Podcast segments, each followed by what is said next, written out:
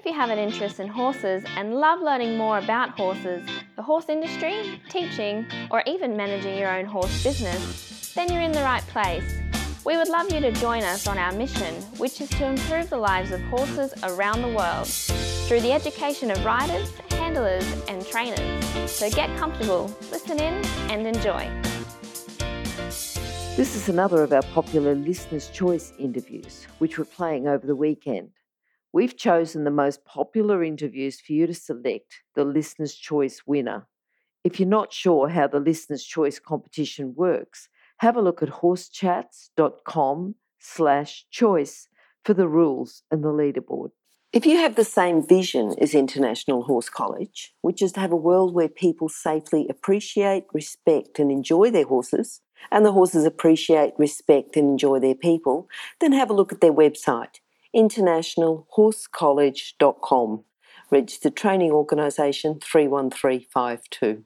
Our guest today is Catherine McDowell. So, Catherine's a qualified coach. She started bush riding and then grew an interest in classical riding. She's also a qualified herbalist and she's worked alongside Robert McDowell and studied under Dorothy Hall. Catherine's also a regular contributor to health articles for several magazines, including Holistic Horse Magazine, USA Baroque Horse, Dressage International, Equine News Australia, Quarter Horse Magazine, and other periodicals. How are you today, Kath? I'm really well, thanks, and thanks for having me. Oh, look, good to talk to you, Kath. A good subject for people with horses. I think equine nutrition's good, or the herbs that can go alongside complementing, I suppose, you know, horse feed, horse nutrition is, I think, an area of interest to a lot of people. So it's really good talking to you. But before we get started on that, I'd like to know what your favourite quote is, something that you regularly say or something that's inspired you, influenced you with horses. What have you got? Well, I don't think you can go past "Let food be thy medicine and medicine be thy food," which is which is of course by the famous Hippocrates. You know, um, you can't get anything more encapsulating uh, of what herbal medicine actually is than that. All right. Tell us about now. I know you started off with bush riding. I know you started off, as a lot of people do, just on a family property and then went to classical. But tell us one of your early memories yeah. of horses. You know, something that, that you sort of you learned by or you know what not to do. Can you remember something? Well, I mean, I, I, think all horse owners, when you when you're getting into it, particularly, I mean, when I was growing up, it was very much in the bush and it certainly isn't like it is now with the information that's around there.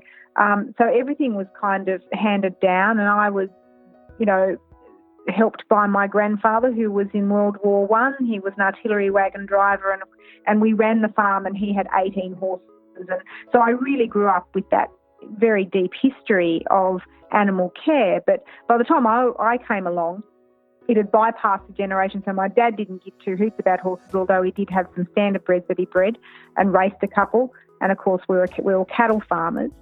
Um, so anything that we did was obviously had to be of practical nature. So, you know, and you, you learn to do things uh, with what you have. We didn't have special facilities. Everything had to be worked together. So, so all of our horses, I think we ended up having, you know, probably 40 horses at, at one point on our property, and they're all in a band. So you'd learn to, um, you know, run horses in in particular ways, and you learn unique ways of training them. You just invent them yourself. So I was always, you know, riding bareback or or using a halter. And then, of course, the care of them, we didn't really have much to do with that because they were all self caring and we, we rarely wormed them. They were out on pasture. The only time, and this probably was the most pivotal thing that I remember, was my beautiful pony. I'd been given for my 11th birthday this beautiful little three year old black, um, I think he was a stock horse cross Morgan horse, and he was about 13 tree, spunkiest little horse you've ever seen, really showy. And um, I just love that horse. I, I went everywhere with him. I taught him to, you know, do a levade. To me, it was a rear. I thought I was, you know, some sort of Western person, and just doing fun things like that. Um, but the thing that was really disappointing uh, that we didn't know is that he got into some wheat one day and got some toxic laminitis. So that was probably my first and, and you know early on understanding of, of these really chronic conditions, laminitis, and you know and there was very, very little that anyone knew about it back then. You know, basically it was just do the best you can. And and I, you know, we locked him up off, you know, uh, pasture, and I remember walking him three times a day. And my vet, who I ended up working with my vet, you know, years later. Um, as a vet nurse, but you know we, we were working really steadily, and we had no idea what we were doing back in mm. those days. Of course, it's, no, it's nothing like it is now. Yes, the knowledge that that we have. Yeah, yeah, I, am sure that would have been a, a traumatic for you as a young child too. You know, your favourite horse. Yeah, yeah, yeah.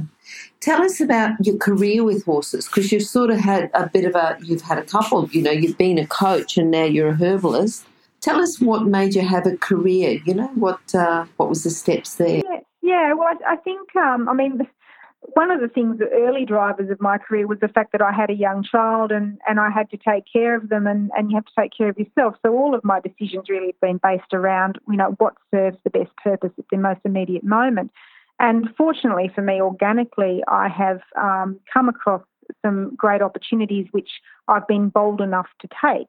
Um, the first one, of course, being a vet nurse, which then, uh, well, I, I went to, to um, Hawkesbury Ag and, and learned uh, obviously about equine health, but uh, and general management. But post that, I was at a, uh, I was working for vets. I then um, actually, by chance, ended up working as a uh, case manager for 10 years for a government organisation for people with disabilities. So I learned a lot about uh, psychology and things like that during that time. And of course, at, during that 10 years, I was also a part time coach uh, outside because that was my love. My love was always the horses and it was always there. So the coaching side of it took, um, I guess, started when I was young because my dad and, and mum were happy for us to sort of have a little bit of a trail riding business on the side. So we did, did that at home, and earn a bit of money, and I sort of started started that idea went to university, sort of kept doing a little bit of coaching on the side. Then I decided to get qualified, um, which was a big deal for me because I wasn't, I was always a little bit worried and, and daunted by these amazing practitioners out there you know, I mean, these people are incredible. You know, you just have to look at Colleen Brook and, and all those wonderful Olympians. And, and, you know, it's very daunting for someone who's, you know, just from the bush looking at these people. Um, but I did. I, I got the courage up and I, and I invested in doing my level ones. And I had the privilege of riding with some of these people. Uh, and I, I found myself a lovely old, a lovely mare. She was uh, a C grade show jumper, and I learned how to how to actually show jump.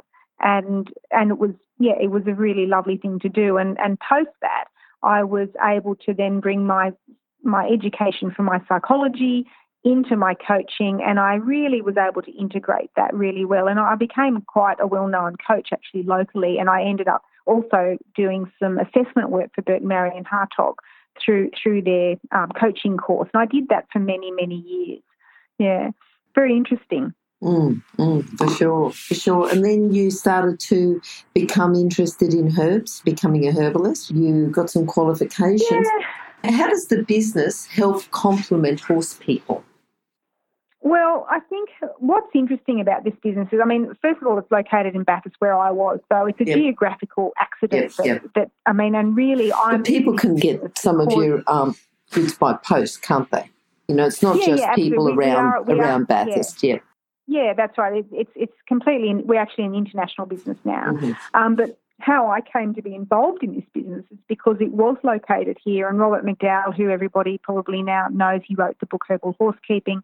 Um, he's the one that started the business, um, and he was a Dorothy Hall graduate. And then, of course, I met him at some at some point during our, you know, I guess cohabitation of the same town, and I and I was always very interested in horses. And then at the time, I was sort of interested through my psychology training. I was sort of getting into alternative thinking because there were some very interesting um, studies being done at the time on yoga, meditation, and, and alternative things. So I was sort of already sort of that was piquing my interest. My sister's a homeopath.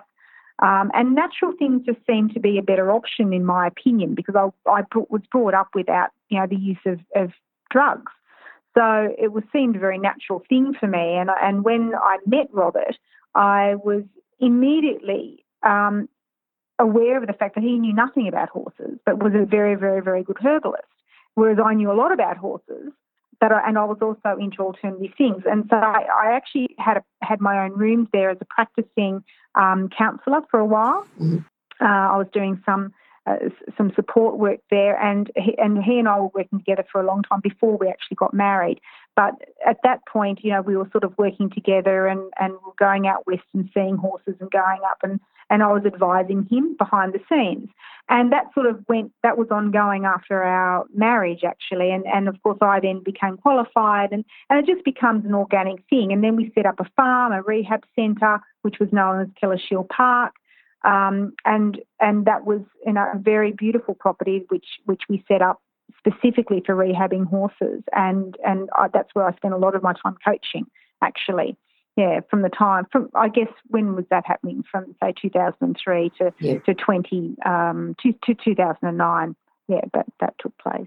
So, if someone wants to work with horses, you know, if you've got someone even at your um, property now that wanted to work with horses and they came out and you wanted to give them a job to do some horse care, what sort of, besides the knowledge, what sort of core skills or character traits would they have to have?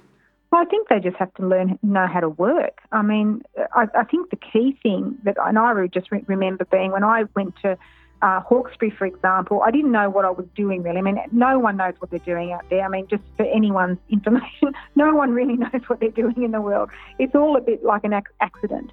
And you can have, have plans so long as your plans are made of string. So my advice is be prepared to be flexible, be prepared to work hard, but you do have to have an end goal in mind. So, I mean, it depends on um, on what your end goal is. Now, as as a as an employer, because I now employ staff, um, what am I looking for?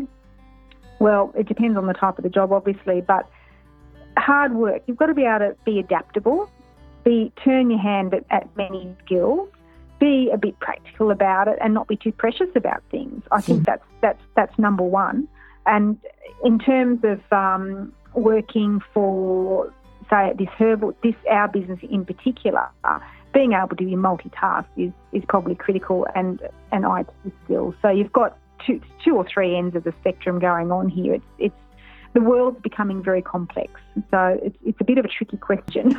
but I think the multitasking is important too, particularly in small businesses, because small businesses might need someone to look hard to care for horses but also to jump on the yeah. computer and also to be able to answer the phone and also to be able to, you know, even repair something or coach or do something else. It's not mm. just all about I'm going to work with horses and all I'll do all day is just pat horses. It's having many skills under the same umbrella and even you bringing your psychology into your coaching. You know, yeah. if you can bring it all in yeah. and have skills that complement each other, I think that's quite good. Well, I think life experience. I mean, life, life by nature of it, you know, by the fact that we're living, is educating us at every moment. And you either have an understanding of that or you don't. You either think that, you know, life is a bit like a railway track and there's just all these steps and I just have to go on the next step. It's not like that. Life is filled with so many variables that the key thing as an individual that I look for is adaptability and um, you know, and in, and the integrity to follow through on your word, and of course, being able to, to be a hard worker uh, and reliability. All those things are things I work for. I mean, skills can be trained, but character can't be trained. Character is in, is innate, and I tend to look for people with good character as my primary um, choice.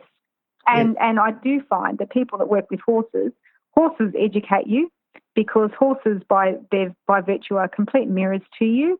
So if you're going to be not a particularly nice person, you're going to have, but you're not going to be a particularly successful horse person. No, that's right. Know? So. That's yeah, right. so most yeah. horse people I find are, are, pretty are pretty decent people, is what I find. What's the best thing about working in the horse industry? Well, I actually think it is the people. Um, I think you know, it's very it's very rare to come across someone who's who's trying to take advantage of horses in the wrong way. I mean, I think most people have got a good intention. They're, they're with horses because they know horses provide something in their life that is incredibly valuable. And unless, you know, there's always the person out there who sees it as an ego thing. I think those people are less and less. Um, I think the most, the core people, and particularly the people I deal with, are the people that really genuinely love their animals and they want to have a nice life. And I find that those people are absolute joy to be with, and and I love my job because I'm dealing with people who really love their horses. Yeah, yeah. You've talked about Robert McDowell and Dorothy Hall as people who've influenced yep. you and helped you in your career, but what about horses? Have you got a particular horse who you, would like to mention? Yeah, well, I, will tell you a story because this is this is probably the single most important case history um, that has really um, it's really influenced the way this practice is run now, and it comes back to this extraordinary condition, laminitis, which um, everyone in the horse industry knows about it. So the story is I, I, had a beautiful horse that I bought from a very expensive horse, I'll say, because I was having a moment in my coaching career that I thought I might go professional at one point, which we all do. We all have a fancy for that. So I bought this expensive horse and thinking that this horse was going to be my horse to, you know, really put my efforts into. And little, and of course, this is where my, you know, the lesson about life teaches you that what you think you're doing and what you're actually doing are usually two different things. So I bought this very expensive horse and yes, he was going to give me my, he was definitely going to give me the, um, the career support that I needed, but not in the way I thought. So I get this expensive horse home, and he is a, um, you know, very overweight. He'd been, you know, fed in the stable, and, and look, he was, what was he? He was about seven years old. He was a Jive Magic um, gelding. He was bred by Heath and Rozzie Ryan, a beautiful horse. And but he'd been um, he hadn't been worked very much. So by the time I had him, I mean, he'd sort of been kept in a stable and pampered and looked beautiful and, you know, looked absolutely gorgeous and been lunged a lot, but that was about it. And but when I got him home, because I brought him from Victoria and I brought him up to, to New South Wales, that trip was it's quite an extraordinary trip. It was it happened in uh, January or December or January, so it was a hot trip. He was fed the carrier. He was uh, with a carrier who obviously just used lucerne hay as their main fodder. He was fed lucerne hay the whole way. I picked him up in Sydney. By the time I got him home, he was just very doughy, and he was a, and he was a little bit lame. I took him off the float and let him have a run around. He he didn't want to move.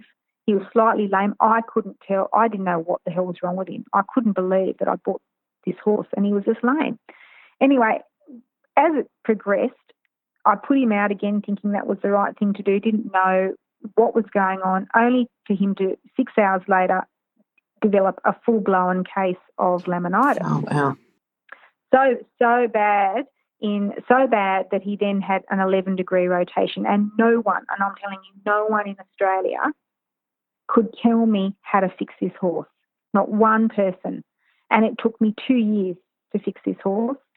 And the reason I've I've now I've actually have got a really good program for laminitis and equine metabolic syndrome. All these syndromes, I mean, this was when was it? This was 2009. Mm-hmm. So back when this was happening, no one knew anything about it. Metabolic syndrome was a bit of a catchphrase because nobody else knew what knew what to call it.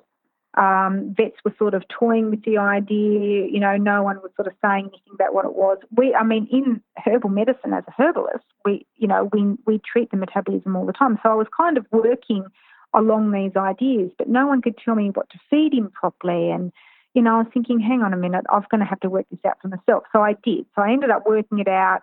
I went through the whole program. We did special shoeing. We did everything. Everything that was out there at the time, we, we did it. And eventually I worked out exactly what we needed to do to fix this horse. And I did. I got him right. The rotation was corrected um, got the syndrome completely under control, so you could put him out. I mean, you still had to manage him, but you know it wasn't going to be a trigger like it would be that a trigger could have been an apple core before. Sure. You know, whereas yes. you know once they're corrected, things you you, you, you get a, a, much greater degree of flexibility mm-hmm. in in how your management goes. Um, and you know, and I kept that horse down. That ho- that horse has since moved on to a new owner who's having the best time with him, which I'm really delighted for. Um, he was too intensive for me um, because I'm so busy in the business. Yep. Um, but where he is now, he's in 100% sound, he's being managed well, and it's perfect. But that horse, Jamison was his name, uh, was probably the most educational horse and important horse I've probably ever owned, besides Rosie, who took me over some massive oxes when I was doing my jumps down for my little ones in front of Colleen Brook and Simon Cale for my assessments. okay, what do you think your proudest moment is? Well, I think my proudest moment would have been doing those jumps with Colleen Brook, okay. watching me and getting okay. past for my level ones. And that was with Rosie, riding Rosie. Yeah, that was that was big Rosie, and actually she is. Uh, you you can see her on on my website page, and um, actually, yeah, I'll have to do another post about her. She's passed on now, but uh, she was a gorgeous mare and just so honest, you know, beautiful. Stop. I need to interrupt this chat for a hot off the press notification. That is, that the latest version of the book, 101 Careers in the Horse Industry, is now available, and the best news is that it's a free download. So if you work in the horse industry, if you have a plan to work in the horse industry and have a career in the horse industry, or if you know someone who plans to have a career in this fabulous industry, then this is an essential book for you to read now and then keep as a reference as you progress through your career. With over 100 jobs to choose from, you'll probably find at least one that you'd happily do without being paid. So simply go to internationalhorsecollege.com, scroll down to the bottom of the page, and click on the 101 Careers in the Horse Industry button to receive your free career book. Imagine, maybe one day you could be a guest on Horse Chats. Okay, now just to do with people understanding the nature of the use of herbs, for horses in a holistic way. What's been your biggest challenge? Well, I think just getting people to realise that the body is an ecosystem. All bodies. I mean, we, we, we are part of a massive ecosystem. I mean, we are part of the ecosystem. We're influencing the ecosystem as, as we speak. This is what the climate change debate's all about. Um, you move that to a micro level, our own bodies are an ecosystem, and we now know that all that information that's coming out about microbiota, and we all already know that the biology on our body is, you know, is is massive, and uh, and you know, and it's a symbiosis. So understanding that we are operating within and can influence consciously our environment is a really important thing. And herbs, how do they relate to that? Because they're compost. They're composting our bodies. And if we are composting our bodies, the synergistic nature of the smallest amount of nutrition, plus don't forget that herbs have components in them that aren't necessarily uh, have been studied or identified as being beneficial. And and science, as fabulous as it, as it is, doesn't actually look at the relationship between things. It's only just beginning to realise things like cofactors and um, you know, hormones that actually are the biology of emotion, these sorts of things, very recent science. So, uh, so a lot of people are still functioning in very old paradigm science. So you could say that if you're an up to date holistic therapist, you're actually cutting edge because it's in our interest to look at exactly where um, the, the human race is going, where the environment's going, and where health is going because everything is interconnected. So that is my, my biggest thing is to get people to really understand how interconnected we all really are and where herbs sit in that. Herbs sit as probably one of the most under recognized but most powerful and most potent forms of helping us to find a dynamic balance within that. And, you know, one of the things, and this is why I've got my two lectures happening at Equitana, which we'll probably talk about later, but one is on um, the compromised equi- uh, equine metabolism, and I'm yep. going to go into some great depth about that. Um, in that one hour lecture, I've got some fantastic and really recent science to help support what I'm saying. Um, but of course, it is, you know, a lot of this is philosophical as well. So you've got to have in your own mind a worldview and a philosophy that can sort of adapt to, to these changes because we all know that survival of the fittest actually comes down to those that are the most adaptable. So we need things that are adaptive, and herbal medicine is also adaptive. So we have this ability within herbal medicine to support not only weaknesses of the system, but to normalize systems and to help systems adapt. And that is critical to our modern way of thinking. Okay. Thinking about the the clients that you consult to, the people you consult to about their horses, what's the most common bit of education you give them? You know, what's their a common fault or something that they lack that you educate them or you fix? Well, I think because there's a lot of and this is probably the easiest to, to digest, is about the digestion. so, yes. so I do work a lot with digestion because mm-hmm. it's topical. There's a lot of science coming out about it now, and I love it because it just is what we do, and it's what we've always done. Um, and so things that we that we've always done are now becoming so topical. So I can really bring those things into with some really hard science to show people, well, hey, I'm not just you know talking out of you know out of my mind here. I, there is history associated with this. There's there's also relevant science associated with this. Uh, and of course, if you become an objective observer of your own environment, you will begin to see it as well. If you take a perspective, a step back, and by education, you can encourage people to, to look at those things in slightly different ways, and they can see the pattern mm-hmm. and they can notice things in a different way. All right, so we talk about digestion. What can we do to help mm-hmm. improve a horse's digestion?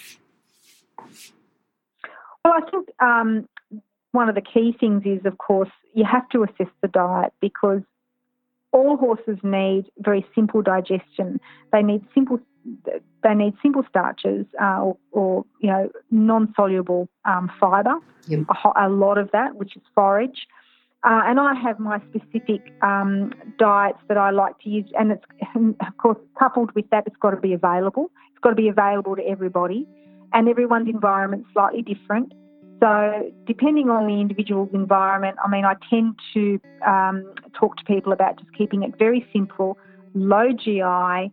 Um, I'm a big um, advocate of just keeping it so simple that I don't even like to put additives in unless we absolutely have to. So, the only additives that I like to use are usually herbs or seeds, so whole foods. Um, and then we go from there. So if there's definite deficiencies and we assess the soil and we, we look at pasture and we, and we do things holistically. So herbs aren't necessarily just about herbs because, you know, I'm a herbalist, but it is about looking at um, the whole environment and where your, your animal sits. So, for example, an animal that or a horse that's in a stable situation and being you know, shown is going to have a slightly different prescription from me than a horse that's in a in a wonderful open field with uh, native pasture, which is naturally low GI anyway, uh, and and is experiencing long periods of dryness. Mm-hmm. You know, those horses are often the best. Yep. Those horses are the healthiest, and they're and they're the horses that I grew up with in that environment. So so we see where we see the biggest changes of the microbiota is actually in the smaller environments where they're getting intensively farmed, uh, given all sorts of wonderful things that look really good on the label but may not necessarily be that good internally uh, and compromise their gut health.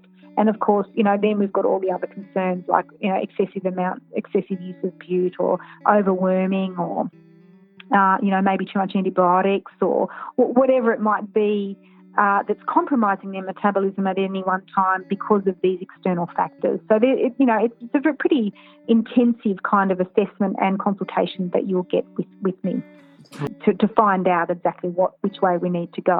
Yeah, yeah. What about books? Yeah, so if we're looking at books to read, I mean, anything yeah. from Dorothy Hall, of course, I, re- I recommend. They are hard to get, but it, yeah, so it depends on what sort of um, reading that you want to do. The Robert McDowell book, the Herbal Horsekeeping book, is now currently out of print, unfortunately, but I do know that it is uh, available in some secondhand book places, so I'm sure people can find it. Um, our website is absolutely jam packed with so much information. So if you want really good up to date reading, our website's fantastic. And in terms of um, writing information, I can't go past Philippe Karl. Okay. Yep, yep. Because I think you were instrumental in bringing him to Australia. Is that right? Yep, I was. That's right. Yeah, no, I was. I actually went to France and I, I met him mm-hmm. and invited him over, and I did that with another girl who was in WA, and we both brought him out together. And I hosted him at our at our property here in Bathurst in 2009. Yep. And um, and yeah, so, and that was instrumental at starting the the Légèreté movement in Australia. Now, what are you looking forward to now? Well, we're just looking forward to getting to Equitana. Yeah, I was going to say the two lectures at Equitana. Just tell us a little bit, give us a bit of background about the two. Okay, so the first lecture is about natural worming protocols, mm-hmm. which I am focusing a lot on digestion, and I do give a lot of practical experience, um, practical tips, and take home. So you can go home, make up some mixes for yourself. You don't have to buy anything from me. You can just do it yourself, uh, and start that. Um, and it and I'll be breaking down, you know, obviously the whole link between the gut gut dysbiosis and general health, and and I'll also be presenting some amazing case studies for, for people as well. Yep. Uh, and then and then the second one is on the compromised equine metabolism, which, as I said before, is Jamie's my my little horse that's helped me get to understand that even more. Okay. Yeah, so I'm sure you've, you've heard of insulin resistance, Cushing's, yes. and metabolic syndrome. You've, you've, you've, heard of all of those mm. conditions. So, and unfortunately, they are, you know, those conditions now are on the rise, primarily because of um, the change of our environment. I mean, it's it's just it's human impact. It's it's what we're doing to our feed. It's what we're doing to our data in our day to day lives. You know, it's it's not just human anymore. Uh, well, it was it was always everything, including our, our horses. All right. Now, Kath, in just a couple of sentences, can you summarise your philosophy with horses? Okay. So it's purum non serum, which is first do no harm. So it's that's the Latin. Mm-hmm. Yes. Again, Hippocrates. Yeah. Do, first do no harm. It's the Hippocratic oath. And, you know, and I think that whilst, you know, that's sort of the modern medicine's catch cry, uh, it really did originate um, as healers and herbalists. That's what that's where it came from. Okay. And I think that you know we can apply that philosophy uh, in our treatment of horses, in our treatment of each other, and in our treatment of the world. So I think that's probably why my philosophy is as it is. Okay, no, that's good. That's good. Now, apart from seeing you at Equitana, Kath, and your details will be on your page, which will be horsechats.com slash Catherine McDowell. Go to horsechats.com, search for Catherine, search for McDowell. How else can people contact you, just in case they... You can just search McDowell's Herbal on Google and we'll, we'll come up. Mm-hmm. Um, you can find us on Facebook, again, McDowell's Herbal. And it's just, and it, the website address is mcdowellsherbal.com. Perfect. All right, Kath, thanks very much for talking to us. Great to talk to you, and we'll either talk to you again sometime soon or catch up at Equitana. Look, I look forward to it, and thank you so much. Okay, bye bye. Thanks, bye. If you've enjoyed this chat, then please comment, rate, and subscribe. If you'd like any changes or recommendations for guests, then please contact us through horsechats.com. And while you're online, have a look at the government accredited courses at internationalhorsecollege.com registered training organisation 31352. Remember that our comments and instructions are general in nature and do not take into consideration your individual horses or your individual ability and circumstances. If you enjoyed this podcast, then please leave your comment below